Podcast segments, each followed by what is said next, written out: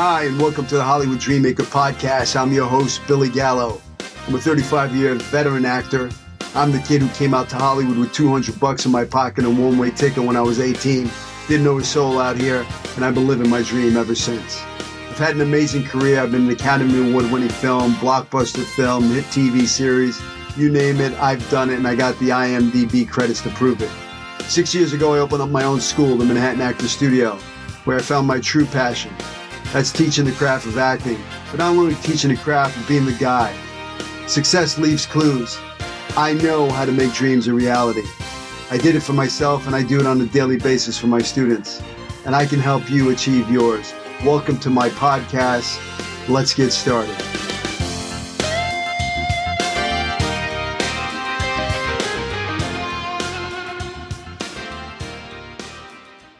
I am super excited to do this podcast. Today's going to be a little different for you listeners out there. I asked my wife the other day, I said, you know, I need to find a new guest for the show. And she said, well, I have an idea.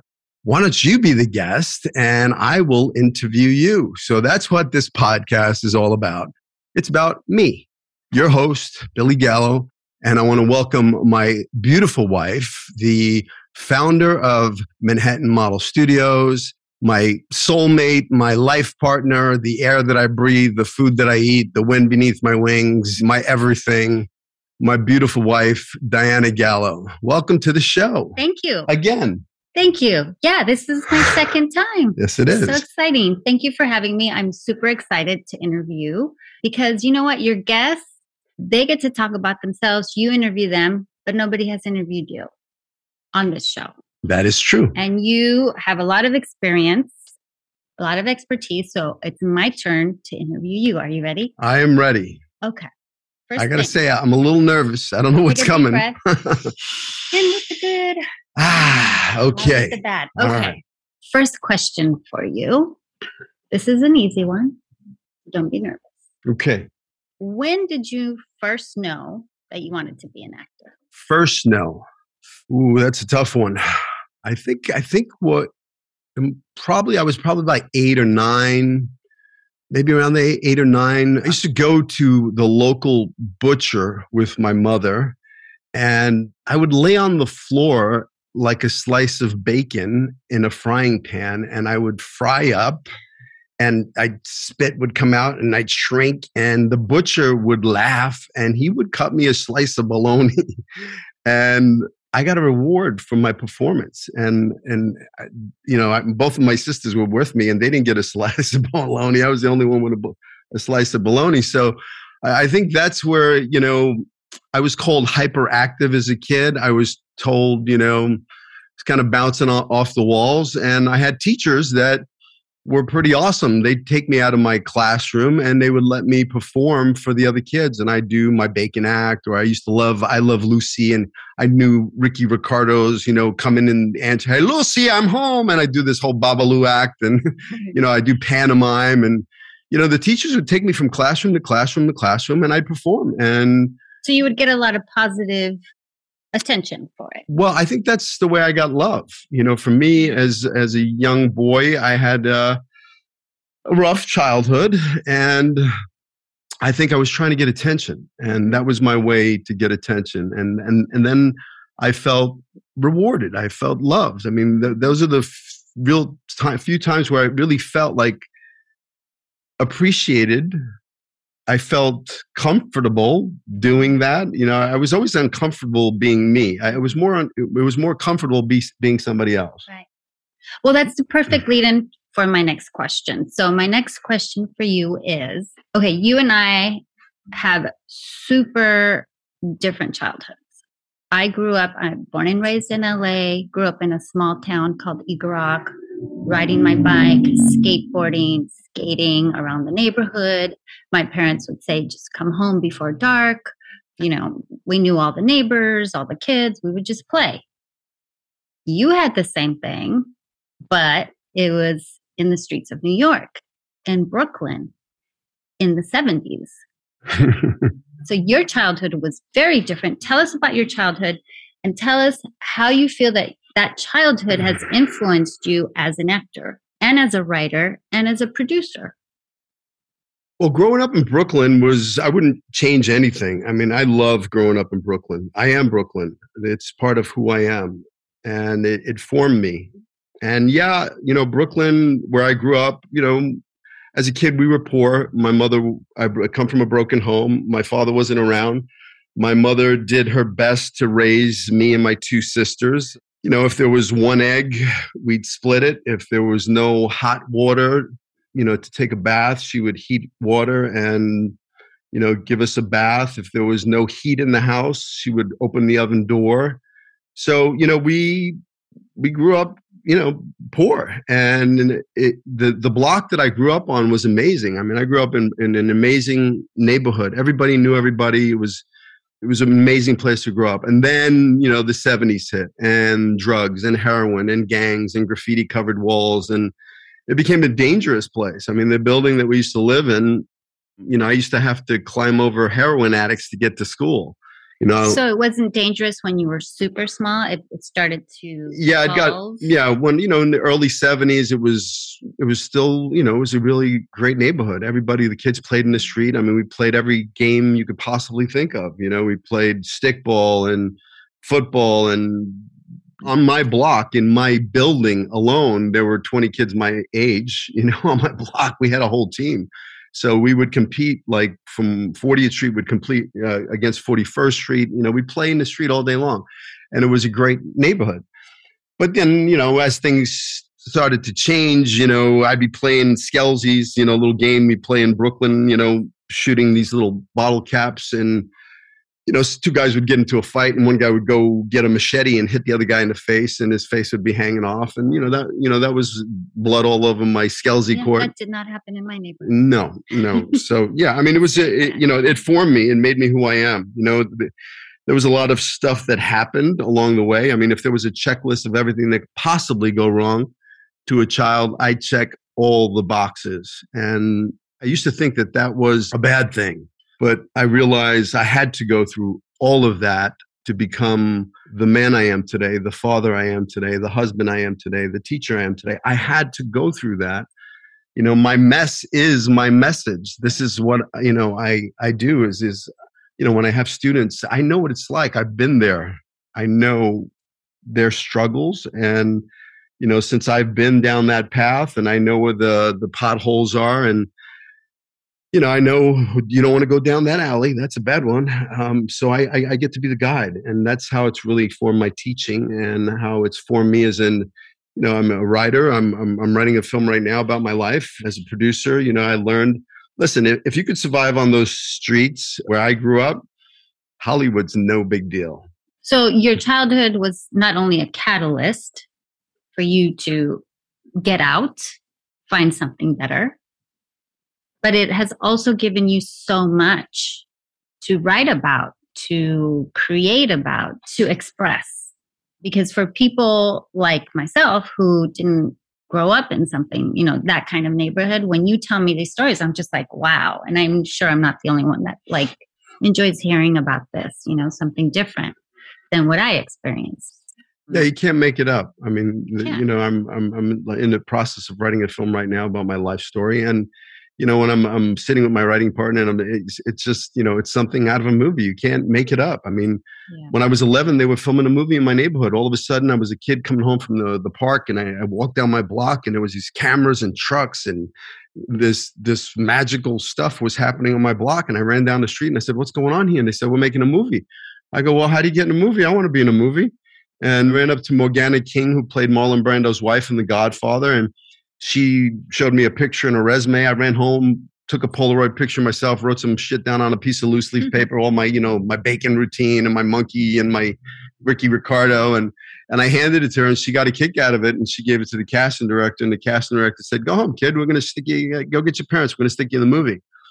And I ran home, "Ma, ma, ma, they're going to stick me in a movie." And she's like, "You don't know what, you stay in the house. You don't know what kind of movie they're making over there." You know, so I ran down the street. I said, "Listen, my mother doesn't believe you. You got to tell her." I dragged the director to the house. He said, "We're Universal Pictures. We're going to pay your son. You're going to pay him? Take, Take him. him. That's when I got paid. And I, and I, I showed up to the set, and I was just a background actor. You know, they needed kids for the neighborhood, but There was a young actor. Uh, his name was Glenn Scarpelli. He had a, a speaking role, a lead in the, in the film. And he wasn't there the day that I showed up.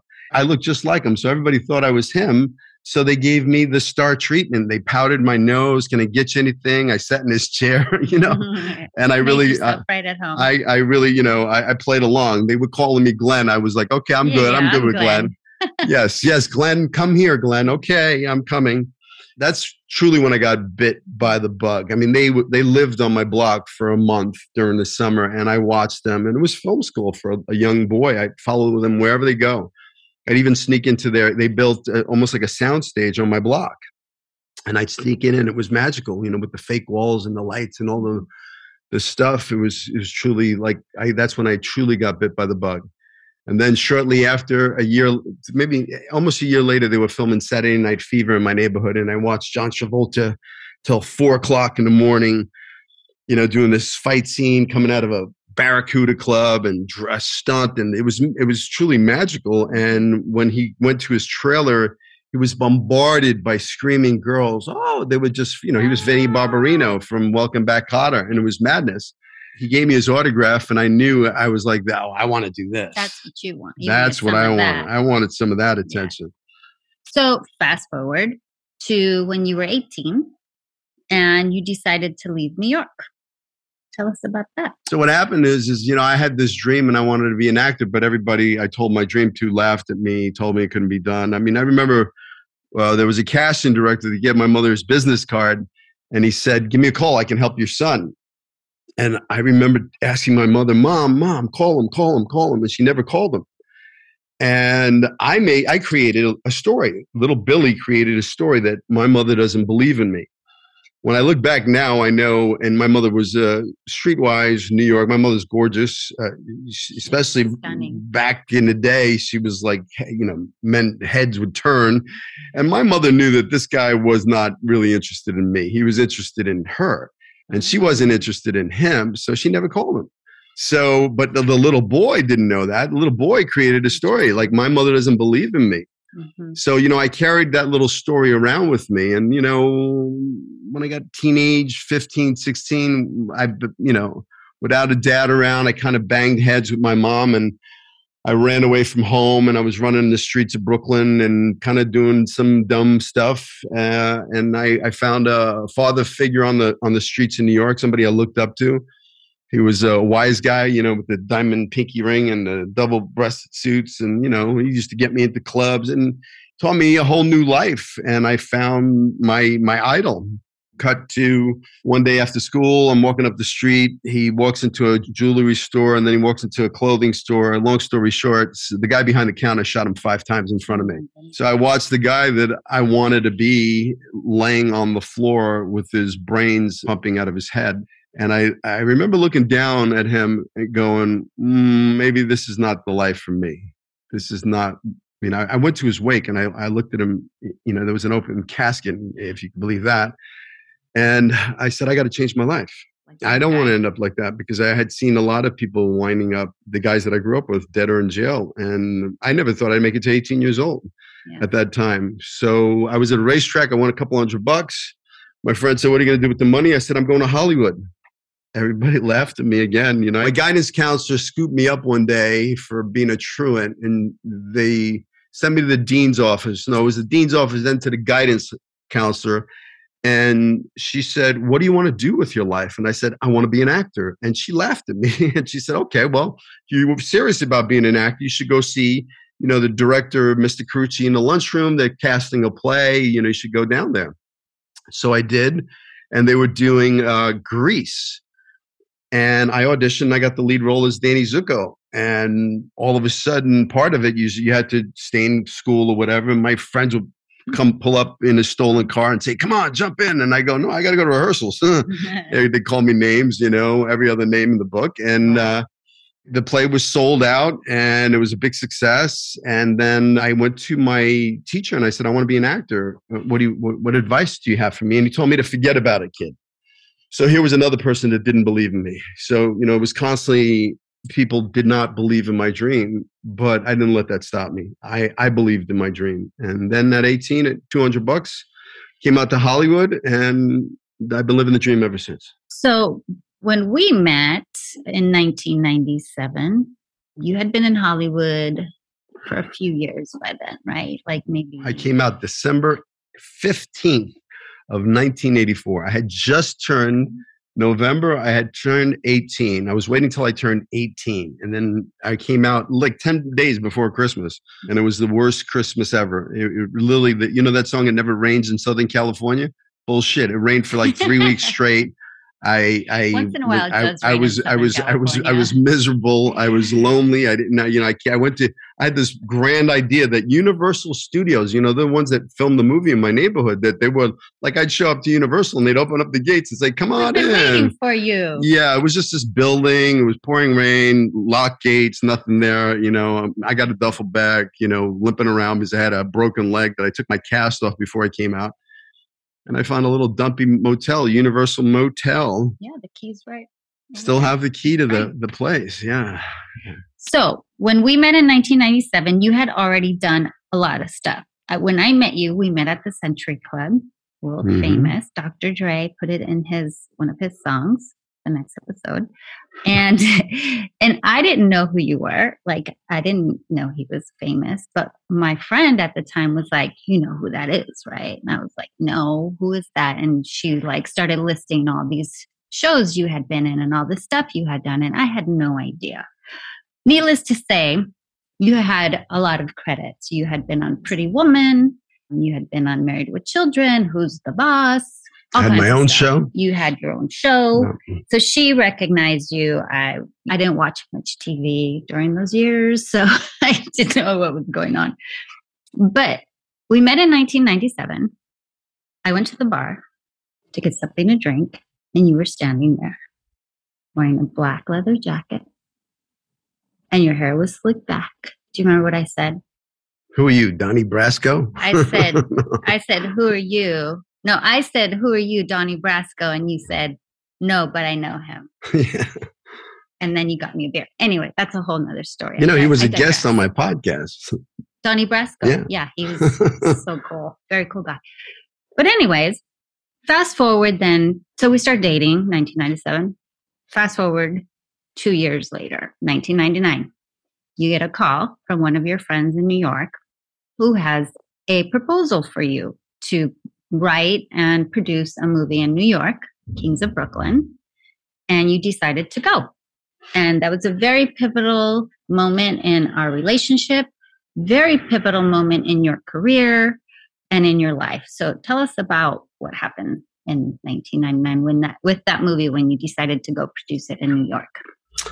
Well, in nineteen ninety-nine, I went to New York City, wrote a script. I rewrote a script. It was a script that was given to me and it needed some work. So I hired a writer and a director. And I had a theater here in Hollywood on uh, Melrose and Heliotrope that I had built with a bunch of other actor friends of mine. And I put it up as a play and did table readings and did rewrites. And then I flew out the guy who was the the money guy and I got him on board and, and to have me produce it. And I had never produced a film before, but, you know, I've been in the game for, you know, a dozen years and he trusted me with producing this film. And I went to New York City and I had blinders on. I had never produced a film. I literally got a book on how to produce a movie. and I, yeah. And I read it on the plane, you know. I mean, that was my guide. You should see that. I still have the book on the shelf. It's fallen apart because I I used it all the time. I will put that book in the the show links because it's a great book and it really taught me a lot about producing. And, you know, I went to New York and it's the hardest place to make a movie. You know, I produced a movie in New York City in nineteen ninety-nine. I raised two and a half million dollars to make the film. And I had blinders on to make this film. Long story short, that movie that should have been a month, the two months, money fell out and we had to do reshoots. We needed another half a million dollars to finish the film. It took a long time to get that finishing money. And I was in New York for two years making this film, trying to raise the money, trying to get it completed. And during that time, we broke up because I was in New York, you were in L A, and having a long distance relationship, I, I didn't feel, I was so like literally blind. All, all I had, I felt like the weight of the world was on my shoulders making this film. I felt like I was responsible for two and a half million dollars. So I was just kind of locked in, laser focused on, on making this movie. I thought the movie was the most important thing ever. Sorry to interrupt, but it's so interesting to me because you've interviewed a lot of people on your podcast, actors, writers, producers, and I've heard more than one of them, several, say, if I had known how hard this would be, whatever it is, I would have never done it. Yeah. But they didn't know, right? So sometimes mm-hmm. I feel like ignorance is bliss. True. Like, I'm just going to try this, whatever. And then you're doing it, you're learning as you go, figuring things out, and then looking back, you're like, wow, that shit was hard. If I had known how hard it was in advance, I probably wouldn't have done it. So that's what happened to you. You literally had no clue what you were doing, but you learned along the way. I remember visiting you in New York, and you were fully in, immersed in the project. Like, you were calling casting directors and you were setting everything up, and you look like a pro. You, to me, it was like, this guy knows what he's doing. I better move out of the way because there's no stopping him. And that's that's the beauty of sometimes not even knowing yeah. what's well, coming. It was probably one of the toughest things I've ever done in my life, producing. It was a very, you know, like I, I, I got beat up during the making of it. I mean, not only was I was a producer, I was a writer, I was a lead actor in the film. So there was a, way too many hats to wear.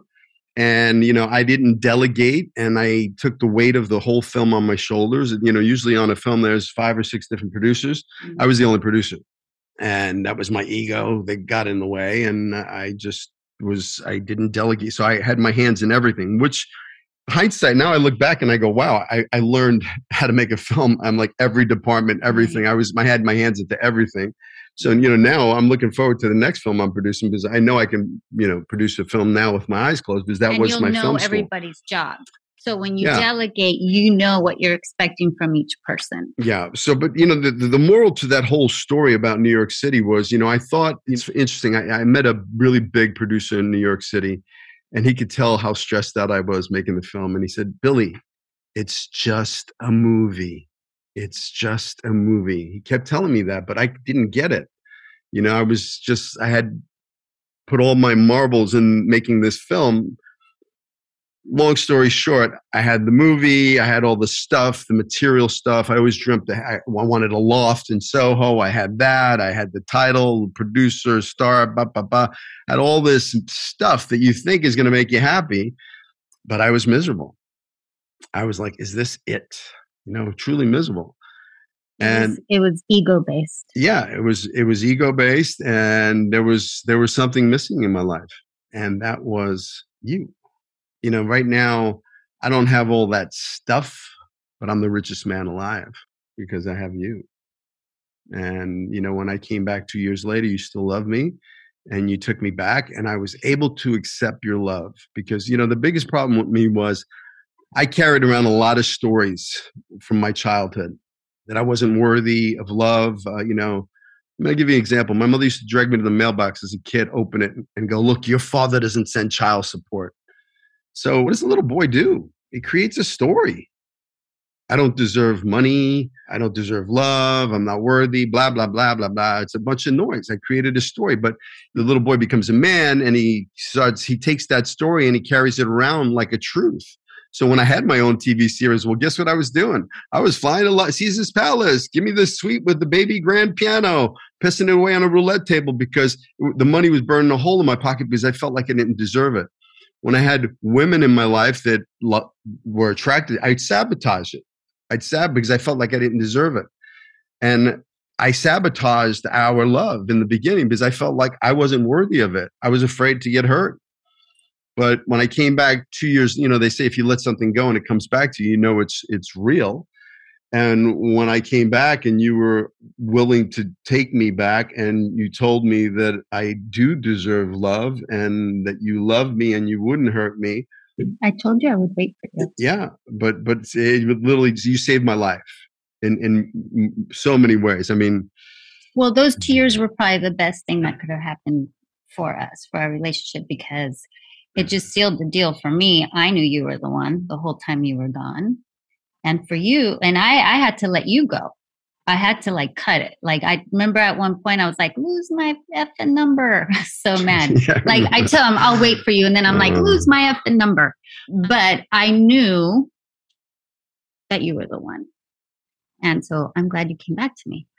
But it goes back to the whole thing of, you know, if you're going to blame people for the bad, you got to blame them for the good. So your childhood was rough, but everything that you went through has brought you to the point where you are today. Absolutely. And you can appreciate. Sure. You know, and, and, and, and, you know, what I, the biggest thing is, is the story. Change your story, change your life. You know, I carried around a lot of stories as a little boy. I created a lot of stories. Events happened and a story was created. The little boy created, a, the damaged little boy created a story. And I carried those stories around with me my whole life. I mean, I battled depression. I, I, I, you know, I, I try to numb away the pain, and none of that, I could never let go of the pain. It was really, it took, when kind of when the shit hit the fan for me, you know, with people dying around me, you know, when my eleven-year-old niece, Ellie, passed away from brain cancer, and my stepfather died of prostate cancer, and we had a miscarriage, and our dog got ran out and got hit by a car. And, and, and then when you got diagnosed with breast cancer, you know, really shook me, rocked me to the core. And I, I, I had, I was in a bad place. Yeah. Well, that's why we got to live life to the fullest. Yeah, but, but it got me, it got me, it. it got me on my knees, and, and, and I truly, I found my faith. And I got to let go of the pain and free myself and know that I do deserve love. I do, just like everybody who's listening right now, that you're not the little voice in your head. You're not that little fearful voice. You do deserve everything that is yours by divine right. Love, peace, joy, wealth, health, abundance, you name it, you deserve it. So, you know, you got to let go of the story. And, and I truly let go and let God, and I freed myself up, and I've never been depressed since. And it's awesome. And my life, I got my life. I mean, I'm the I'm the president of the Lucky Club. I have my beautiful wife. I have my beautiful son. I have a very successful studio here for the past seven years. You know, you got to retire. You started Manhattan Model Studios. You're living your passion, your dream. So I'm loving it. It's been amazing. So I'm. I'm, I'm just truly grateful. Everything had to happen. Mm-hmm. You know, everything, everything happens for a reason. Yeah. Even though we might not like it, everything happens the yeah. way it happens. And we have to mm-hmm. figure out how we're going to react and move forward.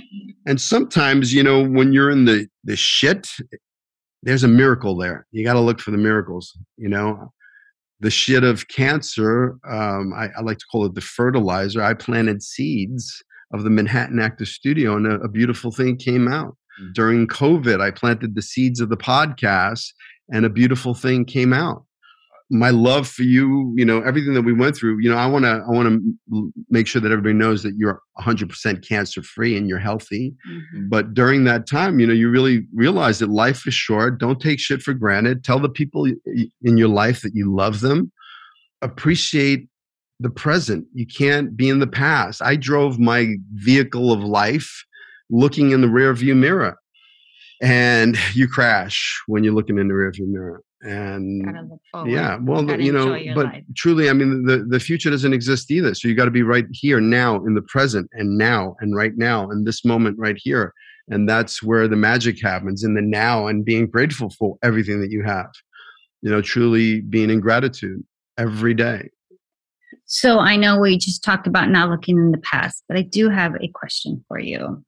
What has been your favorite on-set experience on any movie set or television set or play or anything like that?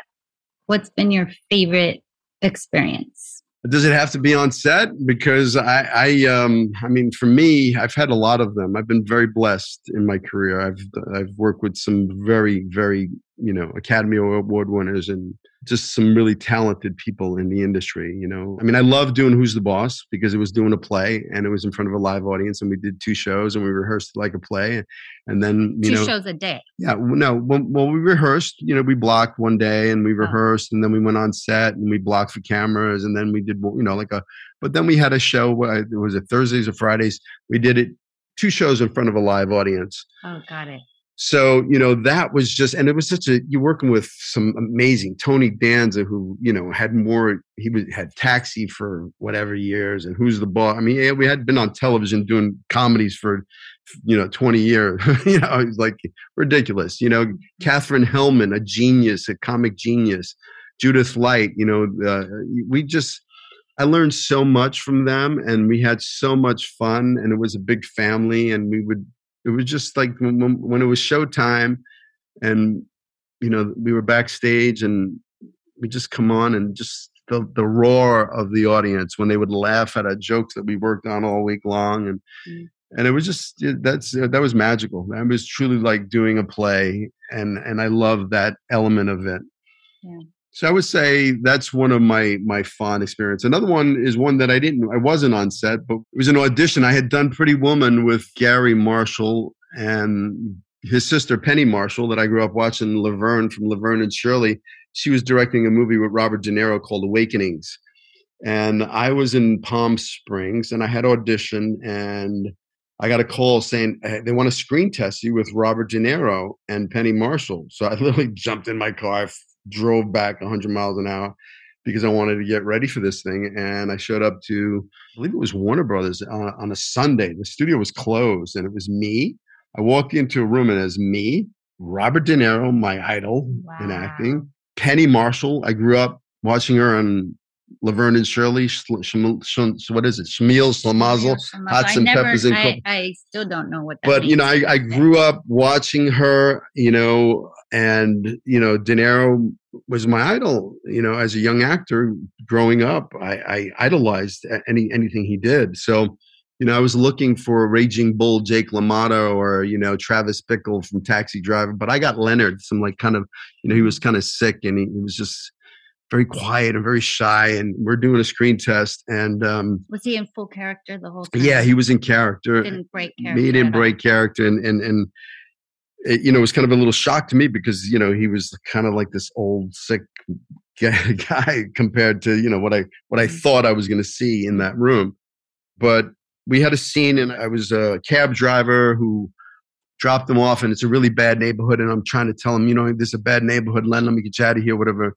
And we're doing this scene and, you know, there's a cameraman and Penny Marshall and De Niro is like on this bench. And I said, come on, let me get you out. And when I go to lift him up, he lays there dead weight and mm-hmm. seriously makes me struggle to get him up. Wow. And when I, I'm struggling in that moment, he had done nothing, but he gave me so much. In that moment, everything became real. Right. And she never yelled cut. So I took Robert De Niro and I, I I put him over my shoulder.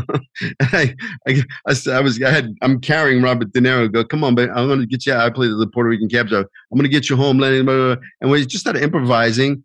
And then finally she yells cut and I put Robert De Niro down very gingerly. Mm-hmm. and, and and he goes, that was good. That was good. And that for me was, you know, I oh literally like, I like, I floated out of the room. My I was life. like, you know, I got to work with De Niro. So two things. One is you don't stop until the director yells cut. Correct. Right? Between because action and cut, you stay in it. character the whole time. Yeah. You don't know what's going on. They might be loving it. That might be the scene that's going to end up in the movie or whatever you're doing. So you don't stop till the director yells cut. The other thing is I was going to ask you what you define a generous actor to be. Sounds to me like that's a good example of a generous actor. Yeah. So, you know, acting is like a tennis match, you know, I serve the ball onto your side of the court. You hit it back with a little spin. I got to react to that. I got to go to the corner. I got to hit it. It's about really listening and reacting and having, when you, when, when you're working with an actor of that caliber, they're going to feed you. They're going to give you stuff. You know, if you're just in the moment, that's a giving actor, somebody who's not, you know, just like, what's my next line, but is really there giving you stuff, hitting, you know, hitting, putting a little spin on the ball, So you got to go react to that. Acting is listening and reacting, not just memorizing a bunch of words. So I think truly a giving actor is is one that's open, especially when you're on a set, like to communicate and really, you know, if you have an idea and you say, hey, like, hey, well, why don't we try it like this, that they're open to it. I mean, I've worked with a lot of actors that could have been like jerks because they're at that level, mm. but they were open to, you know, you know, it's a collaboration. You want the other actor that you're working with to be great because this is only going to make you How look better. How about when you were on uh, N Y P D Blue and you did that scene with Jimmy Smits and what's the other guy's name? Dennis Franz. Dennis yeah. Franz. Yeah. And you wanted to do something different and you went for it. Mm-hmm. And they didn't even know what you were going to do, right? And no. they just like, I mean, that scene was amazing. And they just went with it. Yeah, and, so and they, they were breaking all the rules because the writer, David Milch, you know, it's a long story, but, you know, I had auditioned to play this role who's, he, I, my character is the son of a mafia boss who's a psychopath who shoots his own brother in the head because he found out that he's gay. And, he, and I killed two other people in a bridal shop. Some guy trying to blackmail me. So, I, you know, I shove thirteen bucks up his ass and I put him in a trash can. I mean, I'm like a... That's terrible. Uh, but that's my character. He was just, he was a psychopath. But the scene that I had auditioned for is the interrogation scene. When they finally catch me, they're looking for me the whole show. And this is when they catch me. And this is my interrogation. Well, the the when I got to set, and I was in makeup and, and you know, and I got, they sent me a new script and it had... all that beautiful, that scene that I auditioned was gone. They, mm. It was like they they destroyed it. And I was like, I saw Jimmy and Dennis in the makeup trailer and I said, hey guys, you know, and they didn't even know me. And I said, what happened to the scene? They don't even know what I was talking about because they hadn't read that, that's, you know, that the, the, those sides. Well, so I showed them and they, they, they kind of agreed that it was a better, you know, this was a better scene, whatever. But long story short, I went to the director. She said, no, she says, you stick to the words on the page. David Milch, he's a stickler. You got to, you know, those are his words. So I said, okay, well, whatever. You know, we're down on the set, we're doing it, and it wasn't going anywhere. And I was like, you know, I, I said, Jimmy, Dennis, can we, can I go back to the old stuff? And they were like, uh-uh. And David Milch showed up to the set, and he was literally like watching. Mm-hmm. And I went to the director, and I said, Elodie, can I please go back to that, you know, other scene? She says, no. She says, David's standing right there.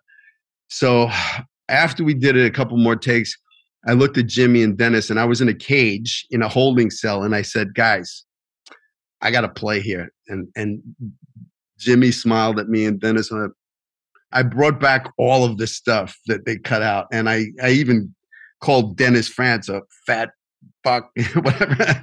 And I mean, I, I mean, and no I, one yelled cut. But it became explosive because I started, I said, that's that, that gun, that badge, don't scare me. You know, like my, I'm a psychopath. Like, and he started banging on the cage. I started banging. I, I started cursing or whatever.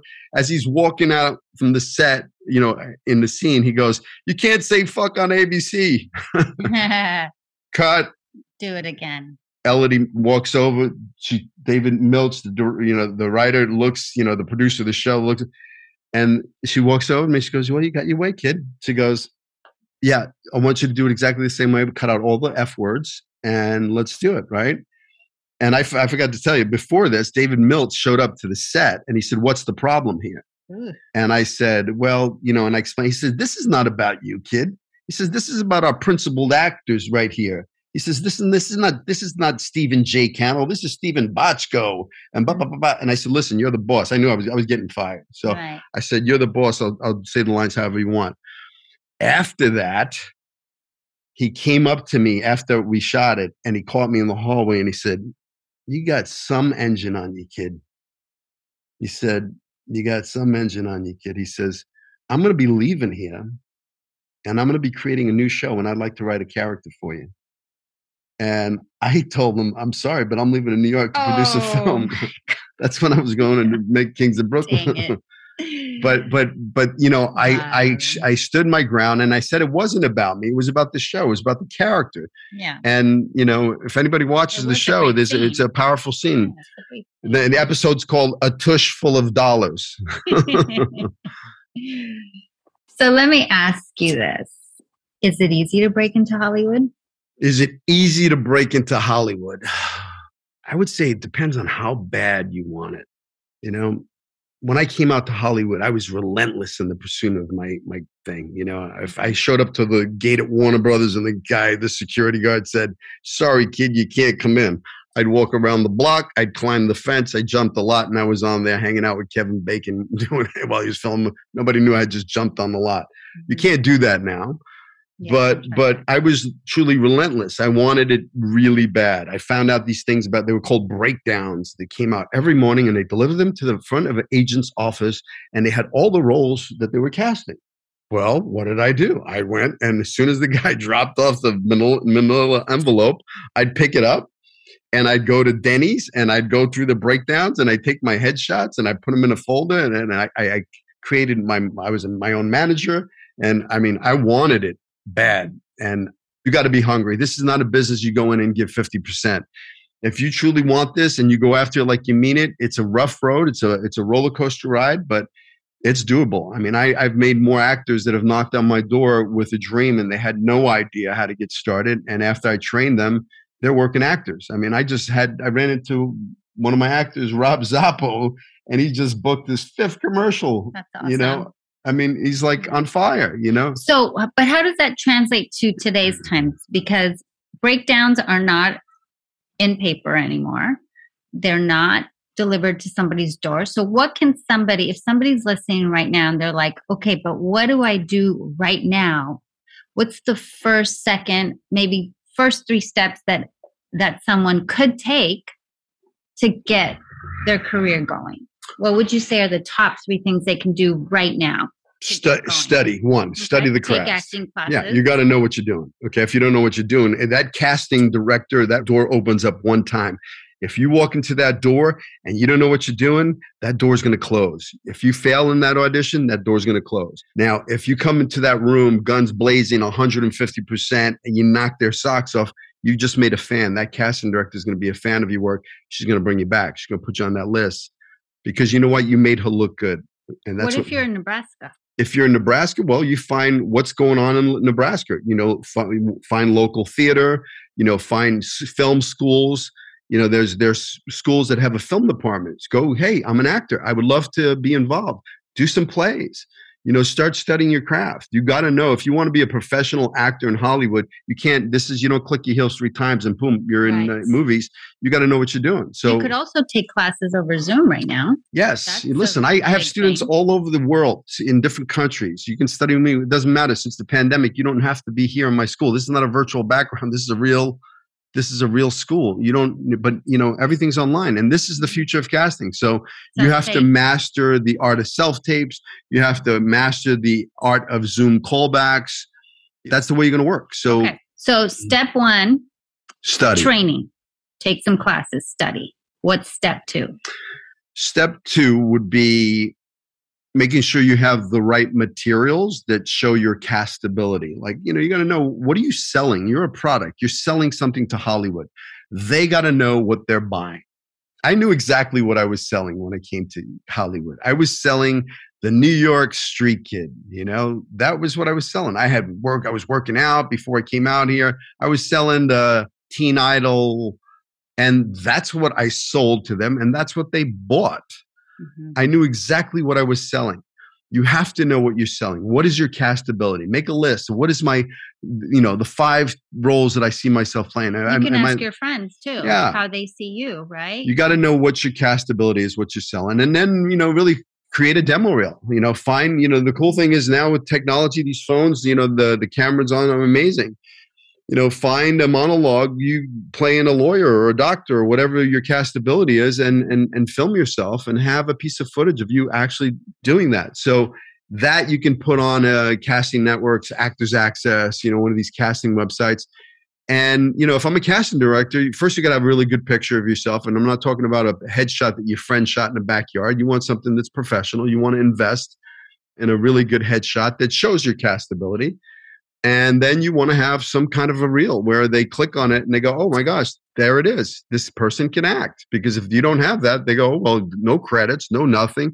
How do we know this person can act? So it's really so about showing them. Your training. You've got your tools of the trade, which are headshots and reels. Mm-hmm. That's step two. Step three, I'm assuming, would be start submitting yourself on projects.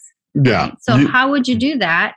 if you're in Nebraska or Indiana or wherever you are in the world, how would you start to submit yourself if you don't have an agent yet? Well, you get yourself an Actors Access account, casting networks, L A Casting. Mm-hmm.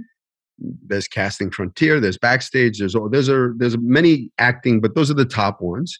You create an account with your profile, with your headshot, your demo reel, your materials, and you start becoming your own manager. You look at the breakdowns on a daily basis.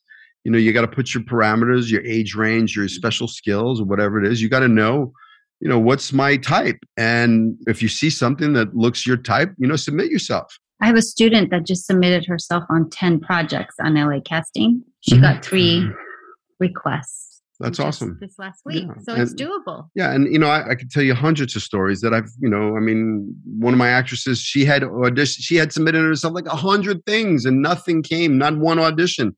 She was literally ready to quit. And I said, no, you just keep putting it out there. Mm-hmm. And then boom, she booked like five jobs after that. Wow. You know, and it was, she, she was she really, was she was at, the, she was at the one yard line ready to ready score a touchdown, play. But she was ready to give up because she, you know, you, wow. you got to have thick skin. When I was at the height of my modeling and I was going out on auditions all the time, I could go out on ten, twenty auditions and sometimes not get anything. And then all of a sudden I'd go on five auditions and book all five of them. It's like, you never know. There's no rhyme or reason in the business. And you've experienced the same thing. Like it could be totally quiet. And then all of a sudden you're booked on three things. And guess what? They all shoot on the same day. Yeah. How many times I've had to, I, I booked three jobs and I had to turn two of them down. No, but they were able to work with you. Sometimes, but sometimes they shoot at the same time and you yeah. have to pick, you know, choose. It's, it's a funny, funny business. Yep. So if you could go back in time and tell... The, let's see, the eighteen-year-old Billy, if you could give the eighteen-year-old Billy some advice, what would you tell him?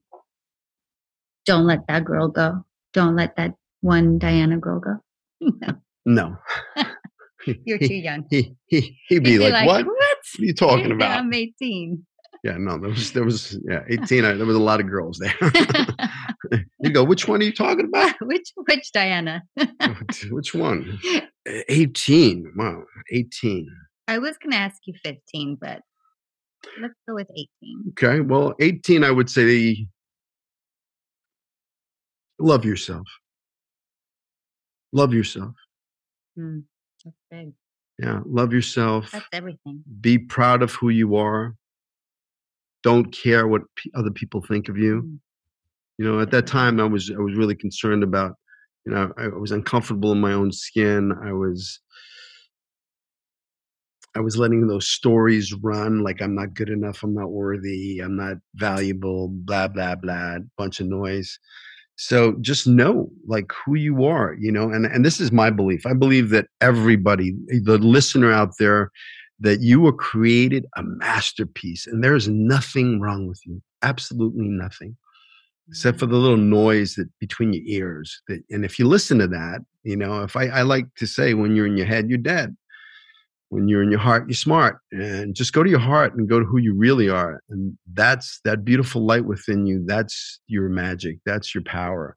And come from your light and love and it's a game changer. I wish I knew that. You know, I, I was too hard on myself. I beat myself up a lot. You know, I became my abuser mm. and I was really tough on myself. And that's because I didn't love myself. So I would say truly love yourself, own who you are, be proud of who you are, and have fun. Life is short. Be kind. Love. Can I add one thing to tell the eighteen-year-old Billy? What? Save some of that money. Don't blow it in Vegas. Put four oh one k it. Yeah. Put it in the yeah, stock market. Sure. Yeah. I mean, I wish somebody, you know, that's, that's, you know, yeah, that, that I would say definitely learn to manage money, you know, learn how to take that money and invest it. Because I, I'll tell you, you know, back then, if I would have invested, there was a couple opportunities, you know, back then, if I would have invested in, there was a building in Brooklyn, that building right now could be worth, you know, I could have bought it for nothing back then. I could have bought it, but it'd be worth millions now. So, yeah, I would say definitely start early, start early, start, start, in, investing. start investing early, start saving your money early.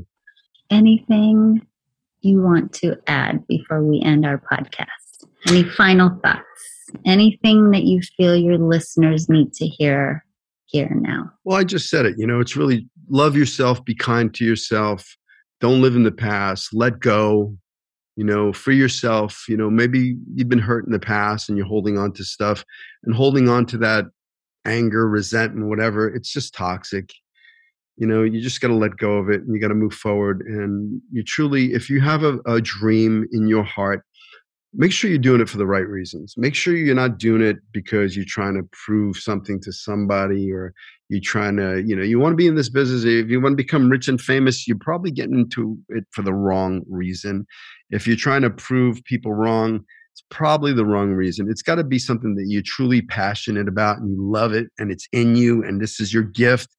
And, you know, it's going to be a bumpy road. It's going to be a roller coaster. But, you know, if it's in you and you love it and it's your passion, it's a beautiful journey. This this acting career is just, you know, it's a noble, you know, occupation. And it's it's it's fun, you know. So do it because it's your passion. And if you're going to do it, do it like you fucking mean it. Go Amen. After it with a vengeance. Don't take no for an answer. Get some no's. You want to get no's. You want to get a lot of no's. As many no's as possible, because no's mean you're in the game. And every no brings you closer to a yes. And then it's just a matter of time. And don't take the rejection, you know, the stuff, and don't take it personal. That's just, it's a business. You know, you just got to let it like kind of roll off and go next, you know, next. Just yeah. keep moving forward. And, and, you know, if you get knocked down, and you will get knocked down, dust yourself off. Get back up and keep swinging and keep going after that dream. And it will happen.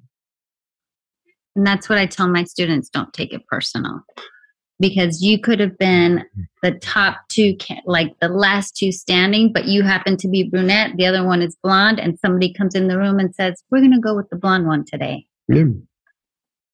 And you didn't even know how close you were to getting that gig or whatever it is. So you can't take anything personal in this business.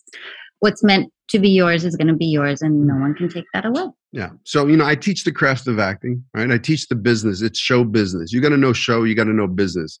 But, you know, I can't teach, you can't buy it, it can't be taught, it can't be bought. It's that X factor. It's that, mm-hmm. that the, the grussle, the grind and the hustle that you got to have. So go get your grussle on, go after your dream with a vengeance, and we'll see you in Hollywood.